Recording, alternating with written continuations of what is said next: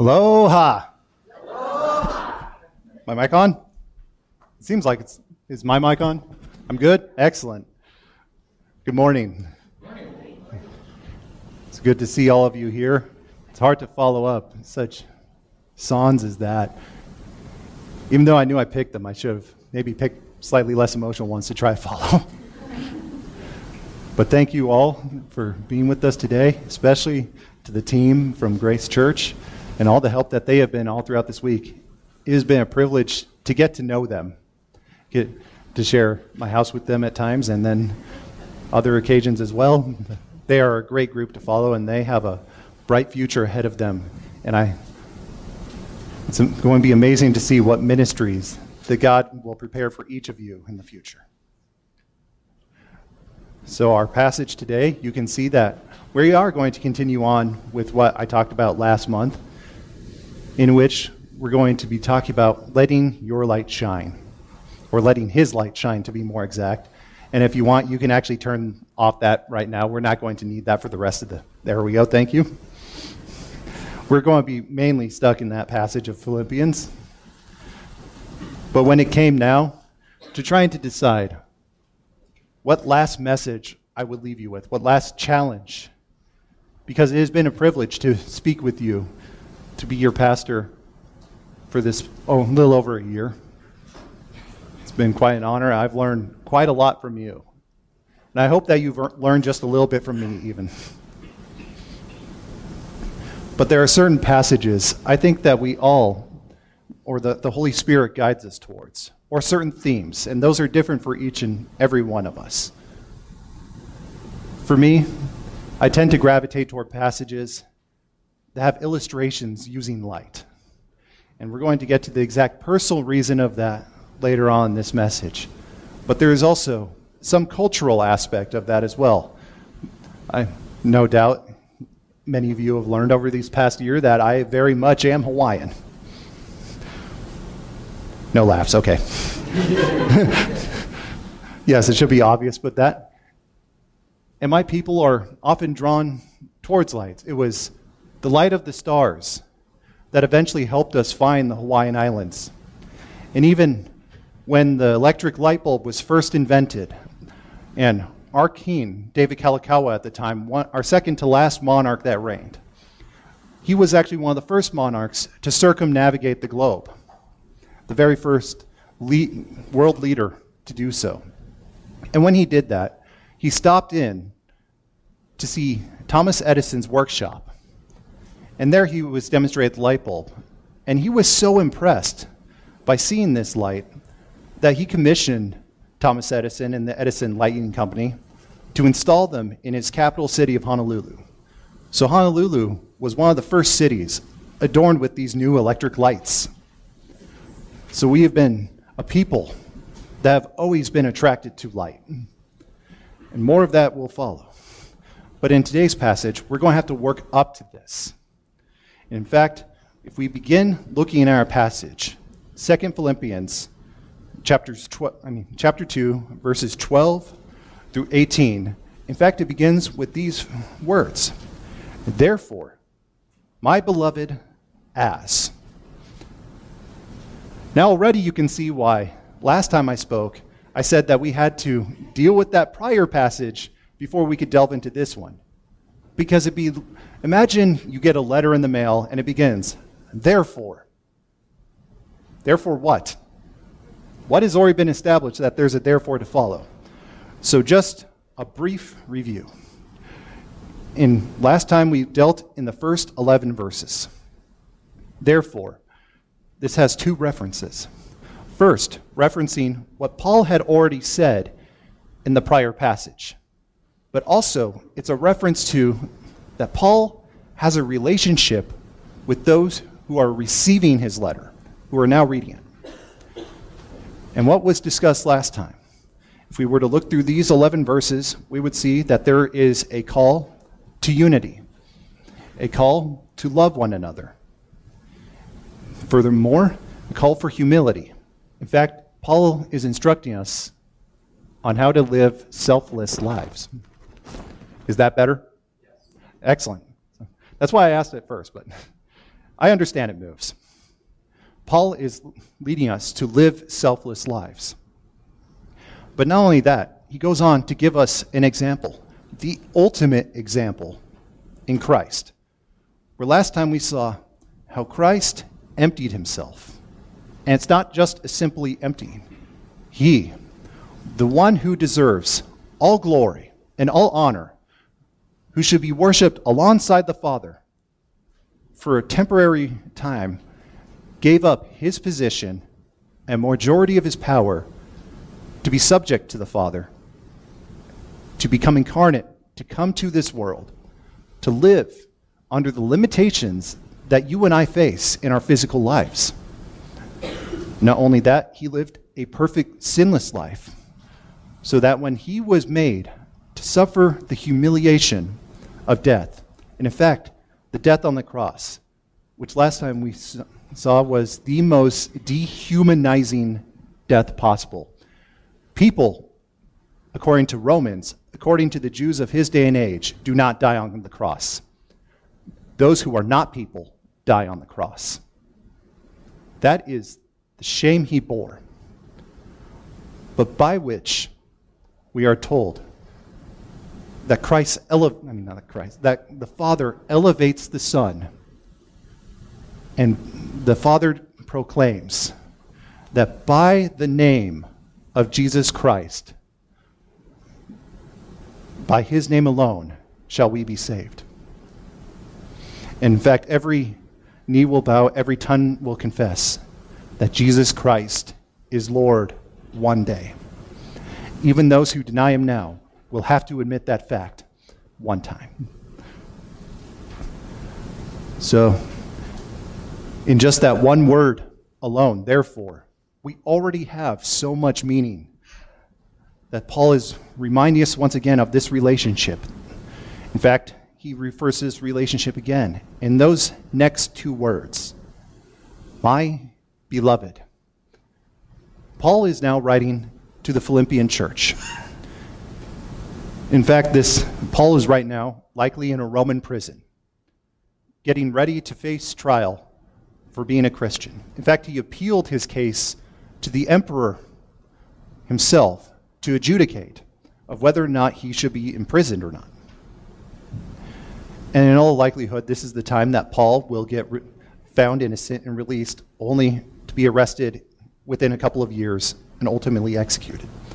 But at this point, Paul has resigned to either fate. He believes he'll be released after he pleads his case, but ultimately he is willing to bear this punishment if it furthers the work of Christ. And then it concludes this opening statement, the word as. There's more to follow. Paul now has more instruction. It's not as though we're done with Paul making an appeal to unity, to show love to one another. In fact, it says in verse one, that if they claim to have fellowship, if they claim to have love for one another, that they are to listen, that they are to do, provide the ultimate example within Christ, and how that brings forth salvation. But now Paul is going to address what is next to our relationships with the Heavenly Father, with the world. So as we continue on in this passage, we can see now in the in just these first two verses alone our relationship and our responsibility because of what Christ has done that we have to, to the Father and to God, Godhead itself. And in it, there it is recorded. Therefore, my beloved, as you have always obeyed, not as in my presence only, but now much more in my absence, working out your own salvation with fear and trembling. For it is God who works in you both the will and to do for his good pleasure. In this passage, just this short passage alone, we have so much about our relationship that Paul tells us that we should have because of what Christ has done in his emptying himself and paying the price for our salvation. In fact, he's commending them because they have not only listened when Paul was present. In fact, this is one of the very first churches on the European continent that Paul went to. They have, and one of the most receptive. When you read his letter to them, in fact, it's overflowing with praise in addition to instruction. He knows that they are a people who have listened to him. He has heard as much from the letters that have been delivered to him. But now, and even in his absence, he knows that they are a people who have obeyed, and he is now encouraging them in the way that he has left to him. But it tells us this interesting phrase. But now, I mean, work out your own salvation. Now, doesn't this seem like an interesting thing that we're supposed to do? Work out our own salvation. Doesn't Ephesians tell us is by grace we are saved, not works? In fact, that is true. That's not a trick question. Workout does not mean works based salvation, at least works on our part. If we go back to last time, we saw that all the works of the salvation were carried out via the Son. Instead, what Paul is reminding us here that when we include last time's message, that Christ is the foundation of our salvation. So now the works that he is telling us to go forth and do are the results of our salvation. In fact, these are some of the first things and some of the only things that we will ever do that are imperishable. Our works before could not save us, but our works now are for the glory of the, our Heavenly Father. And he tells us that we are to work our salvation with fear and trembling. That doesn't sound very loving, does it?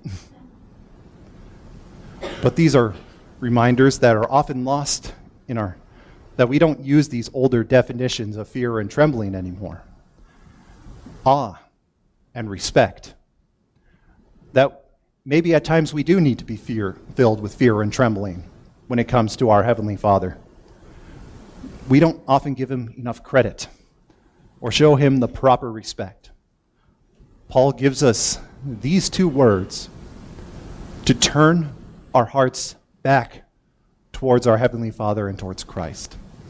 That, our, that the works we do now are not for our benefit, but for the benefit of His kingdom and His glory. And once again, these works originate because of the work of salvation that Christ has done. And he ultimately tells us in this passage, in verse 13, that is for his, that his will and his good pleasure that this change has been brought about to the world. Once again, Paul is telling us about the work of salvation, that it originated in God's mind. God prepared the way. Jesus was the one who carried it out. And now the Holy Spirit follows through with us. If we were to draw from other passages as well and see the fulfilling, the complete work of salvation that Christ that God the Father, that the Holy Spirit have now carried out. But ultimately, it's carried out for God's good pleasure. Now, I want you to think about that. Because to that first century listener, that is a very shocking statement. There is a God who actually cares about me. The average God of their day and age did not care about you. In fact, they're incredibly lazy you have to constantly remind them of to do their job. In fact, when the prophet Elijah was mocking the prophets of Baal, saying, Cry out louder. Perhaps he's asleep or on vacation. The prophets of Baal actually believed that, that they had to shout louder. Perhaps he was away or on vacation. That you must do the work beforehand to get that God's attention to fulfill on their divine promise. Note how the formula is reversed. Our God did the work of salvation prior to us having to do anything. In fact, we are only able to do any of these works because of salvation coming from God beforehand. And in fact, He is a God who did this to show that He loves us. That is a very different God than the God of their day and age. And I imagine, sadly, that that's a different God than many churches preach about today as well. But the, in these first two verses alone, we have dived into, because of what the Son has done, our relationship and our responsibility to our Heavenly Father. And then in the next two verses, we see our relationship and our responsibility to the lost. Now, we've already covered that in our last time, that if we claim to have love for one another and the Spirit of God works within us, that we are supposed to be without grumbling. We are to work together. But working with those lost people, a little bit of a stretch. But Paul reminds us that that is not the case. We are to have a relationship with them. In fact, we have a responsibility to them. It continues on in verse 14. Do all things without complaining and disputing, that you may become blameless and harmless, children of God, without fault, in the midst of a crooked and perverse generation, among whom you shine as lights in the world. Now we'll work down to that light allegory right there. But once again, that command do all things without disputing and complaining. We had already been told that at the beginning of this chapter. But now, this is in reference to our relationship to the lost, to the world. In fact, he tells us not only without complaining and disputing, but we are to be blameless and harmless. Those don't sound like very manly American words, do they? But in here we can see that for blameless, one who that when they think of a crime or think of bad behavior, well, there's no evidence of that. In fact, the word harmless here, they're incapable of harm. A little bunny rabbit is incapable of murdering me. Therefore, it's harmless to me in that regard. It can destroy my crops, but as far as murder me personally, a bunny is not going to be able to carry that out. In that regard, it is harmless. So our reputation to the world is that we are incapable of inflicting harm to them. That's a hard statement to measure up to sometimes, isn't it? Not only that, we are to be children of God. And this has to deal with our testimony. And last week, we got to hear some great testimonies, didn't we, in church? And throughout the week, many of these students gave their testimony during the youth nights, and I was able to hear some of them. But we are all called to be a testimony, aren't we? That we, by calling us children of God, our behavior then is supposed to be representative of our Father. I am a, children, a child of Wendell and Diane Heft. My behavior reflects upon them. Just as much as I, being a child of God, my behavior reflects upon Him, or at least that's how the world judges us. And if you were to look in your bulletin, you would see a quote that's probably paraphrased several different times and I had to look up who the original author was because I honestly only knew the paraphrase. But you may be the only Bible that someone ever reads. That when they see your testimony, are they going to be like one that says, I want absolutely nothing to do with that God, that church, ever? That may be the only Bible they ever read. Or when they see it, do they want to go, I want to know more about that God, about that Bible, and how He is different, and how He loves me. Furthermore, we are to be without fault. That and he con- and this is followed with a contrast. By those who are crooked, or in the Greek, deviated from the standard, or perverse, which includes many synonyms corrupt, or those in active opposition of our Heavenly Father. Unlike them, we are to be without fault. And then it follows with they are, we are to shine as lights, to be light bearers. The shine there is the command. The lights, in the Greek, light emitting objects, tor- which is described as torches or stars, or reflected light into the world, in, in a world, both the lost and the world in general. And I'm drawn to this passage in many ways because of the words they're used. I've shared this with a few people, but in my culture, we tend to have actually two first names used interchangeably. Uh, the United States government doesn't really work with that well, so it oftentimes means that I, my Hawaiian name is recorded as my middle name. In my own culture, we have our English first name, our family last name, and the middle name is our Hawaiian name. And there are several rules when done traditionally about that of how we acquire our Hawaiian name. Sometimes we are named after ancestors. In fact, almost every one of my siblings all are named after some ancestor in our family. There's other methods as well. For the name keeper, sometimes we'll get a dream or just know when someone needs a different name. My mom originally wanted to name me Keahi, which means the fire in Hawaiian. But Hawaiian names also have poetry attached to them as well. And the one associated with that can sometimes be a little angry. so it was suggested not that name.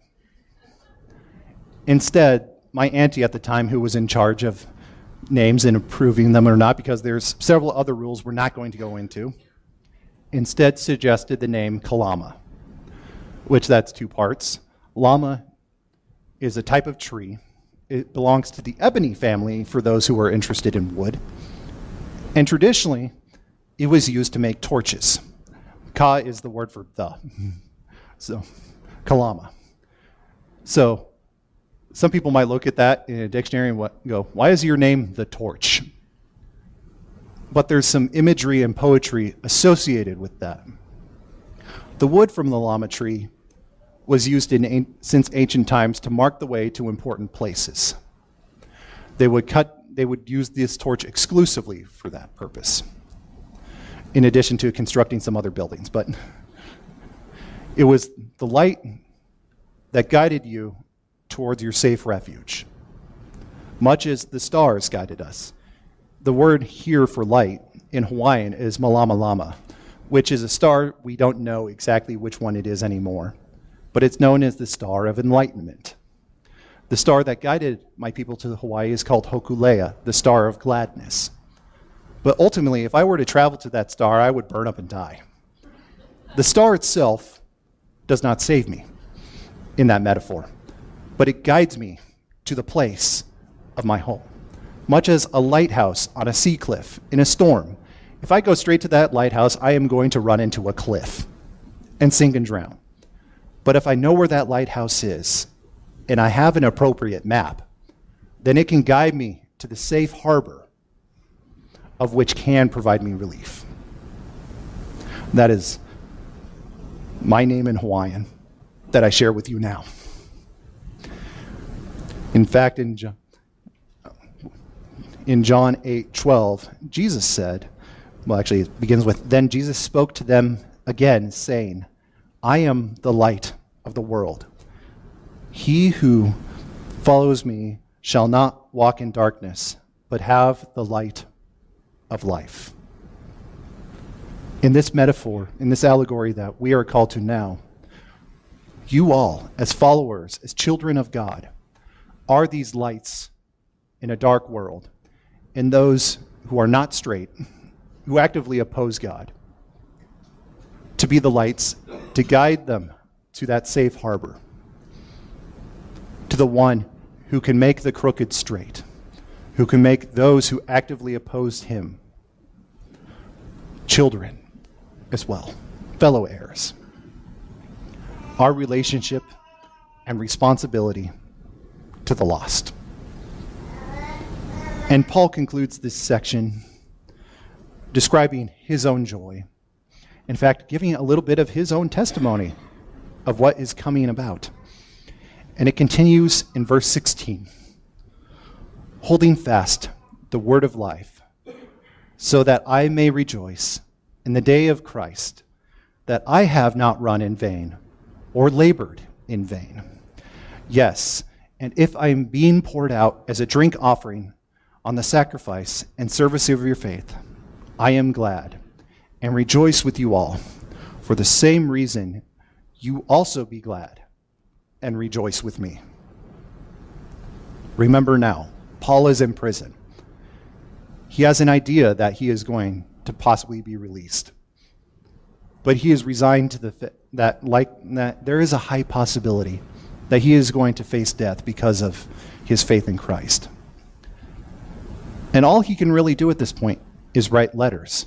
But if we were to go back to the beginning, chapter 1 of Philippians, we could see in that letter that he tells us that many of Caesar's household, because of Paul's imprisonment, have come to know Christ. That even in these dark times that look like they're ahead, because Christians at this time are facing persecution, but it is about ready to go to levels that none of them have ever seen that few other points in history will be able to match. It's during that period that Paul will ultimately die. And Paul here is now encouraging them. He has an idea that this is coming. And what does he tell them to cling to? The Word of God, the Word of life, the Holy Scriptures. That these are our guiding lights And Paul is concerned about finishing well. He doesn't want his work to be in vain. He has come to love this church, and it is very much his wish to know that they are going to continue fine afterwards. And Paul gives a little bit of his testimony here. Remember how Christ last time emptied himself. Paul, in a similar way, is now emptying himself how he has poured out his life in service, and he knows he is reaching the end of his ministry soon. Paul is imitating the example that Christ gave in a, in a little way. Because who can measure up to Christ? No one. But Paul shows through the example that it is possible to imitate in some regard, to be obedient to let Christ work through you. Now, this is a little bit of Paul's testimony. Now, we're going to change gears a little bit. And this part is, I tried scripting this, but it's actually very difficult. So I'm sorry if this comes across a little weird at times. But it has been quite an honor and privilege to be your pastor for over a year. And many of you have heard different aspects of my testimony. In fact, if you're wondering how you could even do some of carry out this passage, because, well, we all can't measure up to Christ. Paul is held up, obviously. But even if I've some aspects of my life, how do you imitate? Not, not everyone here grew up in a good Christian household, became a U.S. Marine, and had the same experience as I did. All of us have had different hardships, even me. Some of them are quite difficult to put into words. But you have all been a blessing to me in this regard, to share some of them with you now. Now, I'm going to not specifically name it because I don't want you to jump to conclusions, and also a different reason that we'll not get into now, but and I ask that you suspend your thinking about what I'm what I'm actually talking about and just listen for a moment. I was actually born with a neurological condition that, the, that on a simple physical level, my brain is wired almost completely differently than everyone else's. That the way my thoughts work, the way the neurons fire, is drastically different than most people. No, most of the time, it doesn't come across because I'm on the more mild end of the spectrum of what happens. But that has led to several different things I have had to deal with my entire life. And this went undiagnosed until about my second or third grade in school when they did the test to figure it out. And even now, there is so much negative coverage of this that you'll pretty much meet no one who admits to it because there's, I cannot think of one positive portrayal. But some of the effects, because my brain is wired in this different way, is one, I have harder time controlling my emotions a lot of times. That comes out, and I'm not ashamed of that.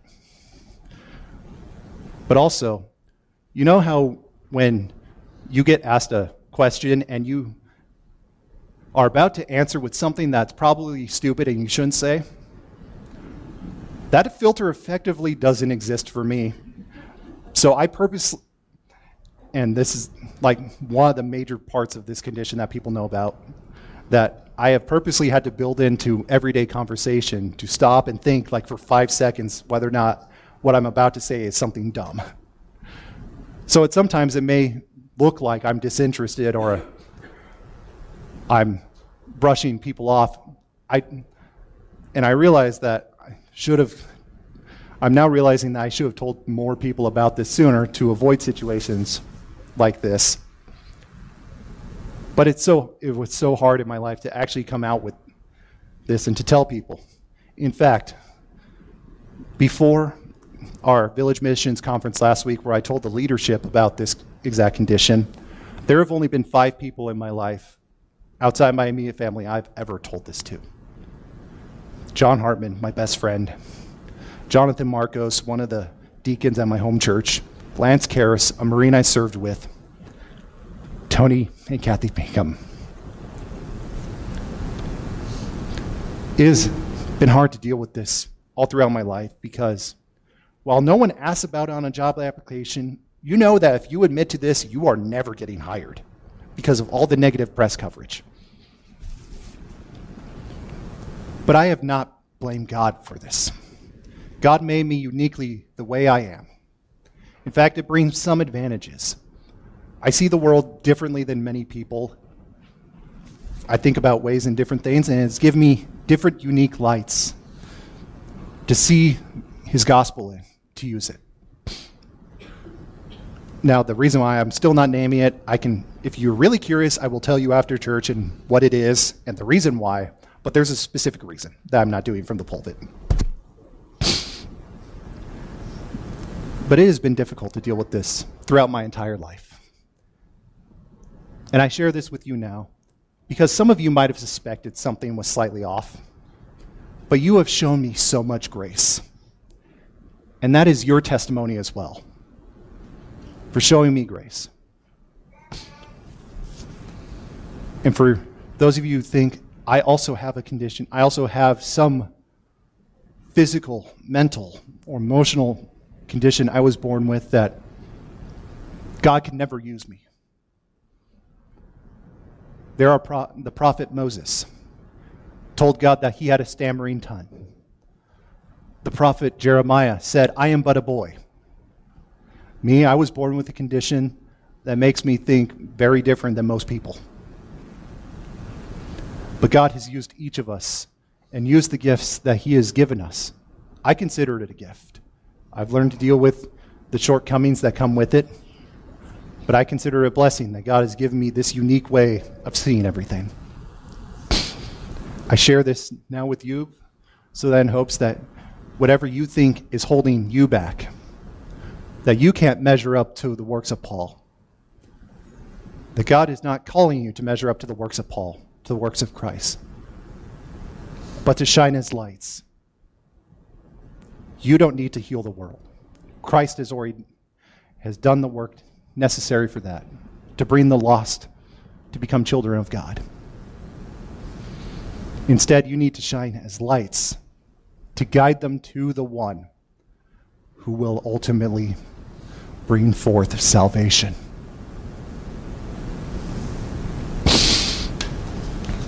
I thank you. For, thank you.